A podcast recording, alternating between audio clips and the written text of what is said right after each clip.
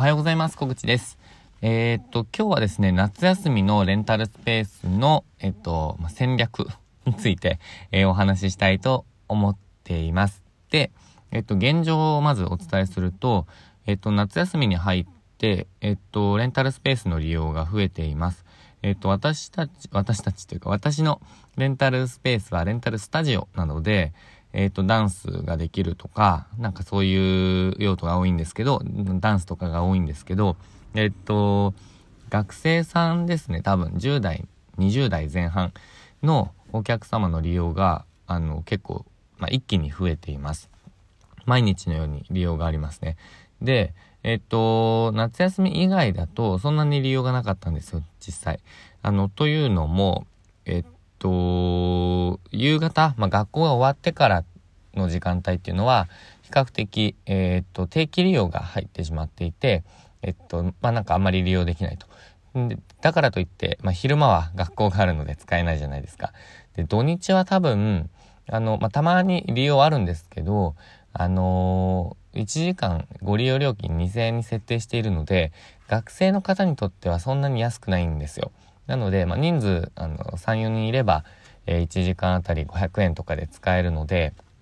あの、1人当たり500円ぐらいで使えるので、まあ、負担は少なくなるとは思うんですけど、まあ、それでも少ないですという状態ですね。で、それが、あの、夏休みになって、えー、っと、まあ、平日の、あの、日中も使えるようになってるので、えー、っと、理由が増えていると。あとは、あの、ダンス、ダンスができる、そういう施設、施設自体が使える場所が少なくなっているので、まあその緊急事態宣言というか、まん延防止なんとかのやつでですね、栃木もそれに入ってるので、あのー、まあそういう設備、施設自体が、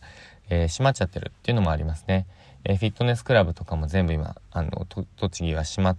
あ、栃木全部か知らないですけど、まあ、この周辺は、佐野周辺は閉まっちゃってるんですね。なので、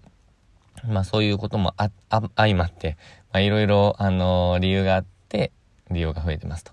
で、えっと、私はそ、ここで、えっと、まあ、戦略としては、あの、そ、そういった年齢層の人たちに向けた、えっと、広告を出してます。えっと、広告を、まあ、増やしましたね。えっと、で、まあ、それが、そこから予約になってる方っていうのは、あの、なんていうんですか、Facebook、Instagram の広告を踏んで、で、そこから直接予約になった人っていうのはそんなにいないんですけど、あの、目に触れて、結果的に、あの、予約になってるっていう人はいるんじゃないかなと思いますね。あの、結構、お客様とお話しする機会があったりすると、えっと、なんかこう、どうやって予約になったかって聞くんですけど、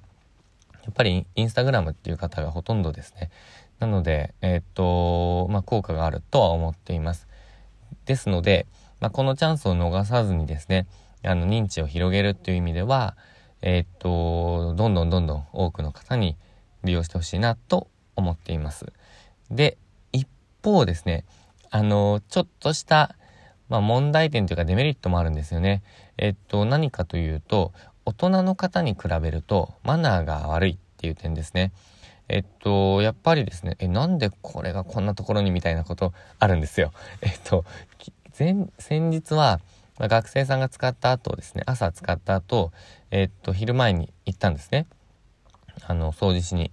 そうしたら、えー、っと、まあ、スリッパが玄関のその、なんていうんですか、靴を置く場所にポンと置いてあって、まあ、それも初めてだったんですよ。でおーっていうのがあって。で、えー、っと、なんだっけな。えっと、まあ、テーブル周りがバラバラだった。あの、テーブルの上のもの、備品とかがバラバラだったのと、あとはラックの下のなんか Wi-Fi のルーターとかもなんだか飛び出ちゃってて、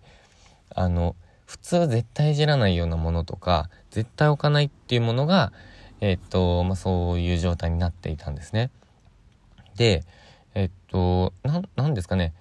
あの、調査のために入ったのかなぐらいな勢いで、えー、そういう状態だったので、なんかちょっと、やっぱりマナーが良くないなっていう風な印象を持っています、実際。で、まあ、全員が全員そうじゃないですよ。もちろん。あの、一基本的にみ、皆さん綺麗なんですよ。使っていただくの。でもまあそういうことが起こっていますっていう状態ですね。あともう一つ、えー、っとですね、この夏休み期間中に増えたお客様は、あの、多分ですね、継続しないです。えー、っと、やっぱり学生さんとかが、あの、継続した利用があるっていうのはですね、私のスタジオだとあんまりないですね。えっと、当初、オープン当初というか、プレオープンの時に使われていた学生さんもほとんどないですね。あのー、リピートっていうのがないですね。えっと、値段が変わったっていうのもありますし。で、そういうのは私は、えっと、自分としては正しい選択だって思っていて、お客様層のあの選択ですね。それも大事だと思いますし、それによるその利用マナーの向上っていうのも大事だと思っています。あとは、あの、やっぱり単発のその学生さんとかの利用がすっごく大事なんですけど、えー、それとは別で、やっぱり定期利用ですね。一組でも定期利用につなげるような作戦、戦略っていうのを、もうとにかく練っていく必要があるなと思っています。なので、もちろんこの利用が増えた中から定期利用につながるチャンスっていうのはもうあると思うんですね。もしくはリピートにつながるっていうのはもちろんあると思うので、えっと、利用を増やすべく、えー、広告を打ったりとかやるんですけど、えー、ほとんどが、まあ、リピートにはつながらないかなと思っているっていうのが一つと、あとはまあ、やっぱり、そんな中でも定期利用を獲得する努力をしましょうっていうのが今日の